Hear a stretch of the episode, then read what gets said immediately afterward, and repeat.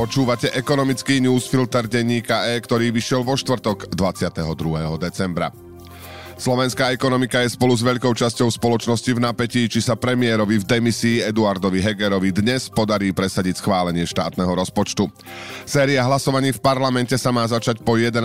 hodine s tým, že rozpočet sa bude schváľovať ako posledný a SAS ho podporí, ak prejdú všetky dohodnuté úpravy.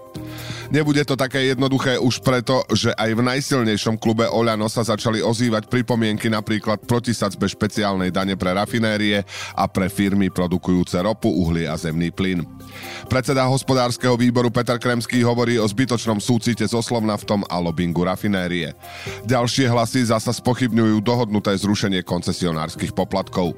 Bude to teda do poslednej chvíle dramatické, to bôž, ak minister hospodárstva v demisii Karel Hirman hovorí, že bez schváleného štátneho rozpočtu nebude môcť štát pomáhať domácnostiam s cenami plynu. Mimochodom podnikom a ostatným odberateľom Hirman včera pripomenul dôležitú povinnosť.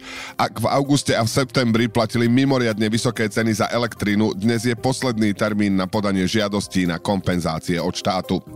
Ekonomický newsfilter má dnes necelých 1200 slov a pripravil ho pre vás Oliver Brunovský. Ja som Braňo Bezák.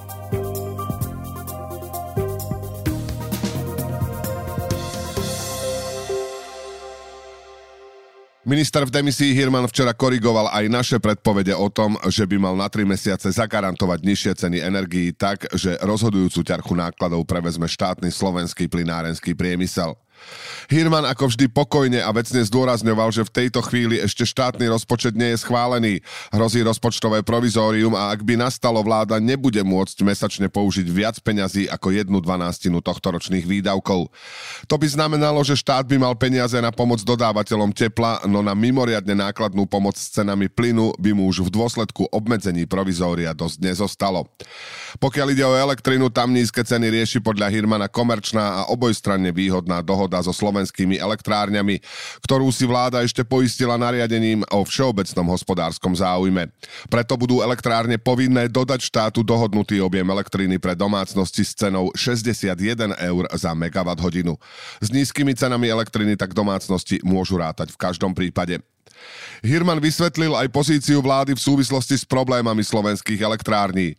Štát je ich tretinovým akcionárom a musí sa usilovať nielen o naplnenie verejného záujmu vo vzťahu k obyvateľom a hospodárskym subjektom, ale aj o zlepšenie momentálne veľmi problematickej ekonomickej situácie podniku.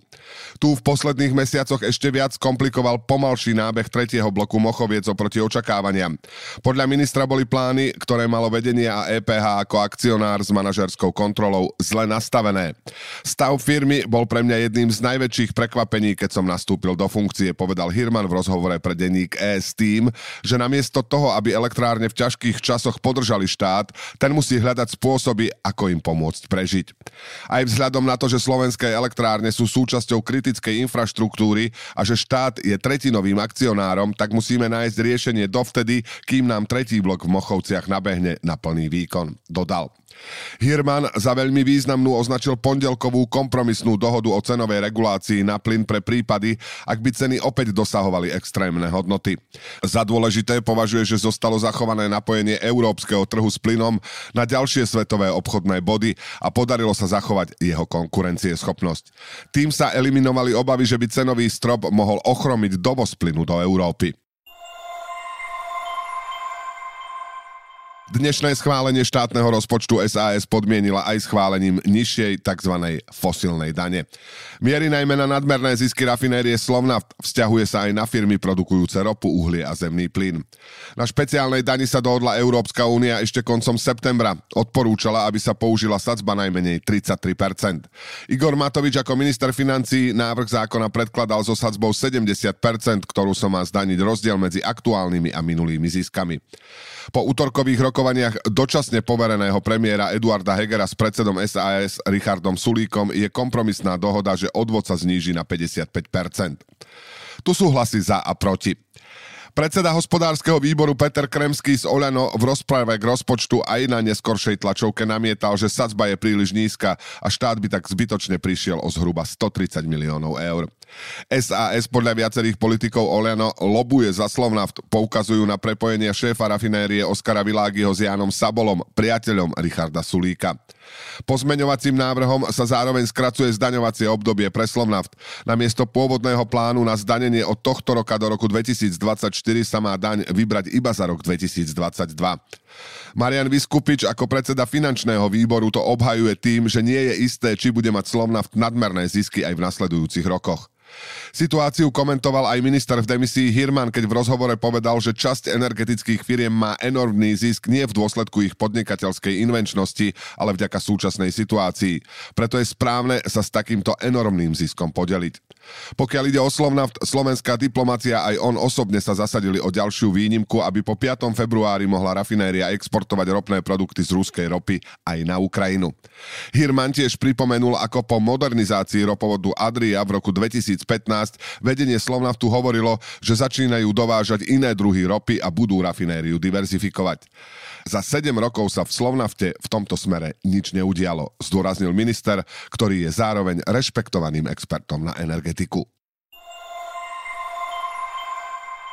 Poslanci koalície včera informovali o tom, že v Národnej rade sa v útorok večer podarilo aj s podporou SAS schváliť dôležitú novelu zákona o posudzovaní vplyvov na životné prostredie, tzv. EIA. Poslanci ňou reagujú na problém dlhoročných prieťahov v stavebných konaniach aj vinou špekulantov. Tí podľa poslanca Kremského často šikanóznymi podaniami za účelom zisku blokujú a zdržiavajú investície. Tieto aktivity síce nemožno úplne zakázať, ale dá sa im zúžiť priestor. Novela má byť účinná od 1. februára 2023. Prieťahy v stavebných konaniach sú už dlho jedným z najväčších problémov investorov. Predlžovali povoľovanie stavieb často až o celé roky. Nezmyselné podania nielenže stavby zdržiavajú, ale ich zároveň predražujú. Čo novela rieši? Nebude už možné vznášať rovnaké pripomienky v rôznych fázach povoľovania. Skracujú sa lehoty na vyjadrenie úradov. Rušia sa niektoré možnosti na prerušenie konania. Orgány dostanú presné lehoty na vyriešenie pripomienok. Rieši sa postup, keď sa investor nedohodne so znalcom. V zákone sa obmedzuje vyjadrovanie verejnosti pri kolaudáciách, ak počas výstavby nedošlo k zmenám. A na záver krátko o rizikových hypotékach, digitálnych platformách, kandidátoch na šéfa PMU a novom mrakodrape. Podiel hypoték so splátkou prevyšujúcou 59% disponibilných príjmov sa za pol roka viac ako zdvojnásobil. Dosahuje až 15%, ukazuje graf dňa z údajov Centrálnej banky. Podľa NBS mala drvivá väčšina týchto úverov splatnosť nad 29 rokov. Boli tak natiahnuté na maximum, len aby dlžník úver získal. Od januára budú mať daňové úrady prehľad o príjmoch z podnikania cez digitálne platformy. Ak budete prenajímať ubytovanie napríklad cez Booking, Airbnb, Mega ubytovanie, taxikár či cez Uber alebo predávať cez rôzne digitálne bazáre tovar alebo služby ročne za vyše 2000 eur, nezabudnite na registráciu na daňovom úrade. Nové pravidlá sa týkajú fyzických osôb aj firiem.